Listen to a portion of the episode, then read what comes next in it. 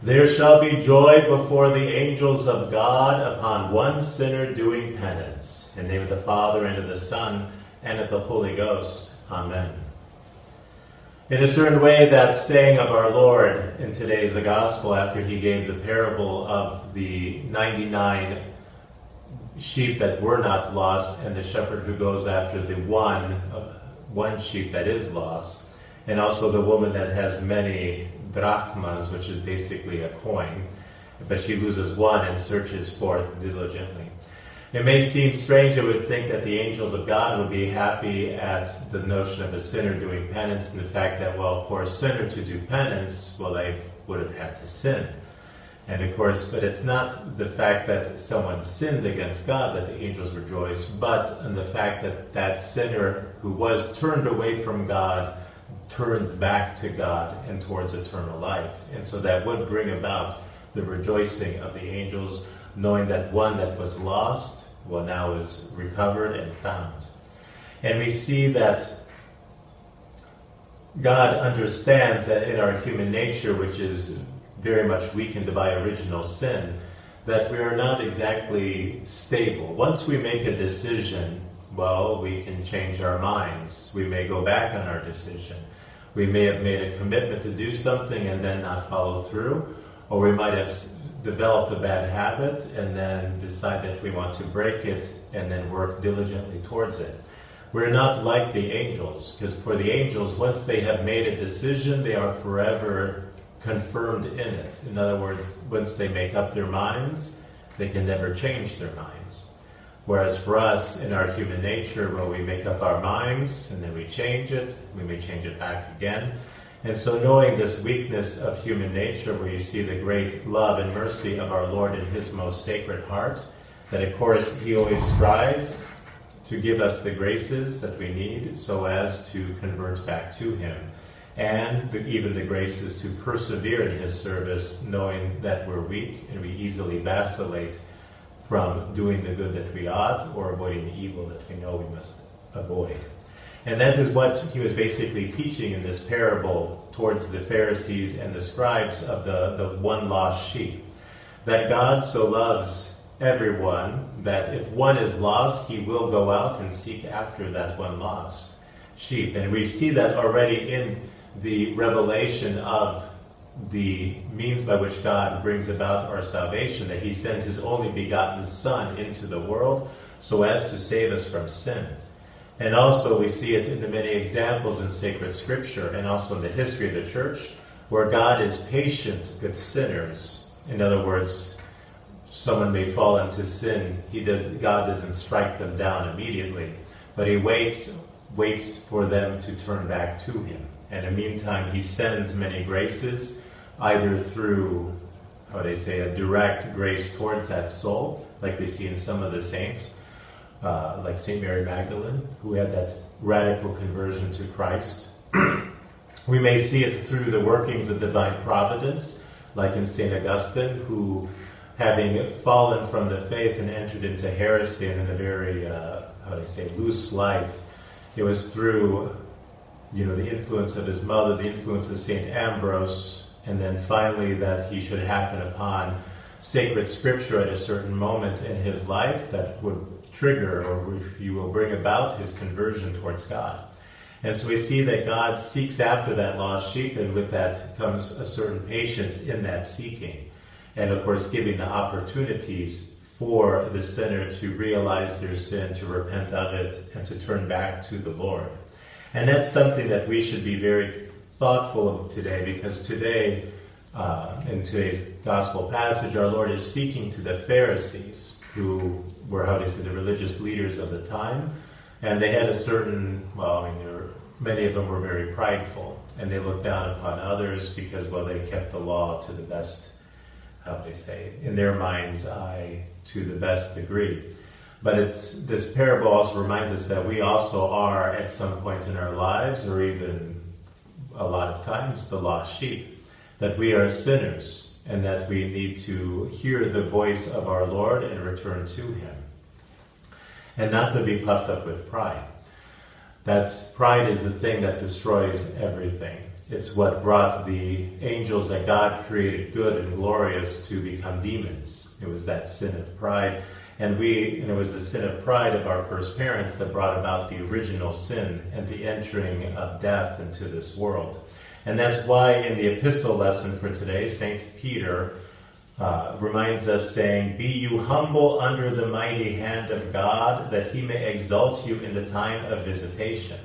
In other words, we must do war against our pride and grow in humility, following the example of our Lord, who is also humble, becoming a man for our salvation, suffering uh, and dying upon the cross, being insulted, reviled during that time for our salvation. But also reminds us that, well, with humility, we empty ourselves of our self love and our self exaltation.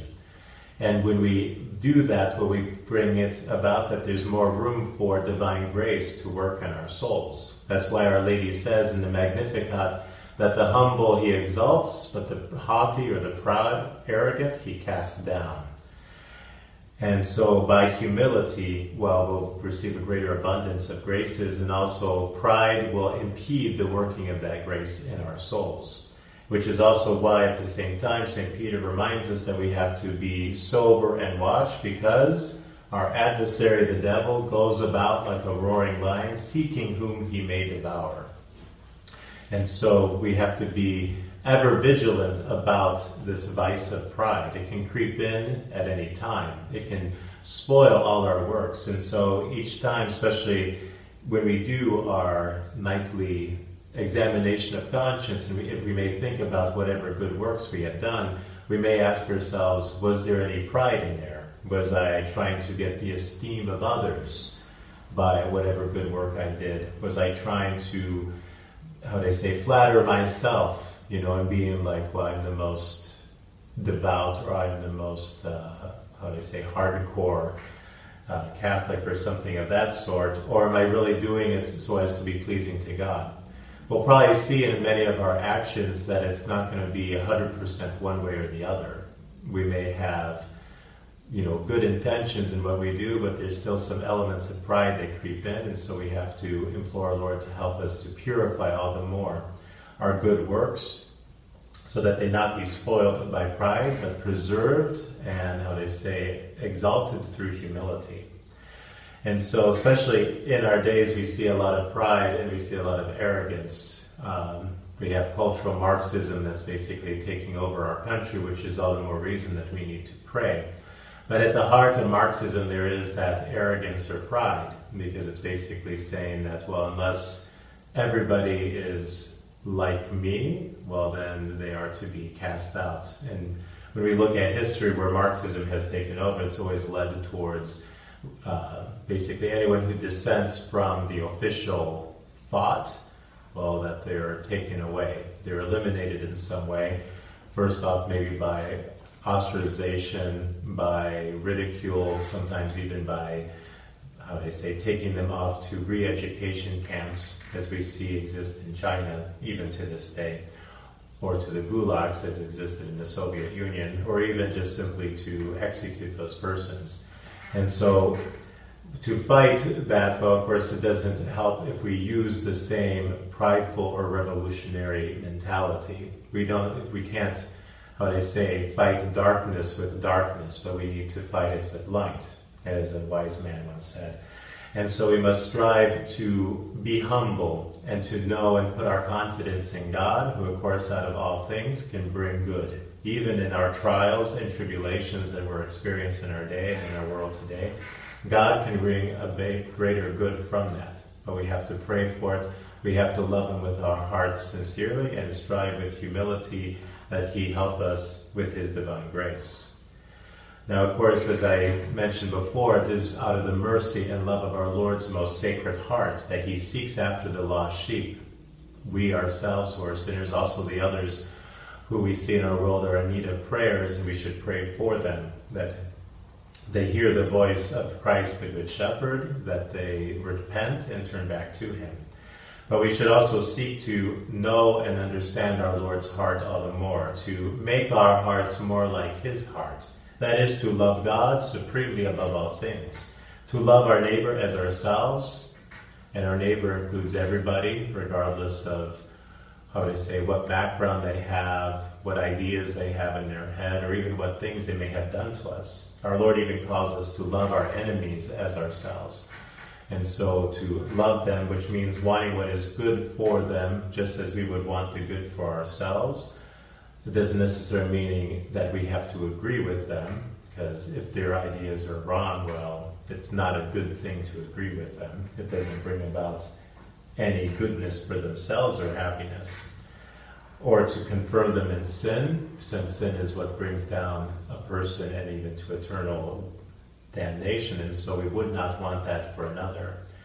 So to love means also that we desire and want also what would be good for ourselves, for our neighbor. And of course, if we were in sin, well, then we would want conversion. We would want to be able to come back to God, to repent, and of course to amend our lives. And so we should also want that for poor sinners around us, to want their conversion. Also, knowing that our Lord's most sacred heart wants their conversion because if it, it's because of that that he seeks after the lost sheep. And of course, by growing to be all the more united to our Lord's most sacred heart, to imitate him in his humility, to learn from him who is meek and humble of heart, how to be so likewise in our own hearts. And by that, to grow in grace, to grow in holiness, and of course, to reach eternal life. Amen. In the name of the Father, and of the Son, and of the Holy Ghost. Amen.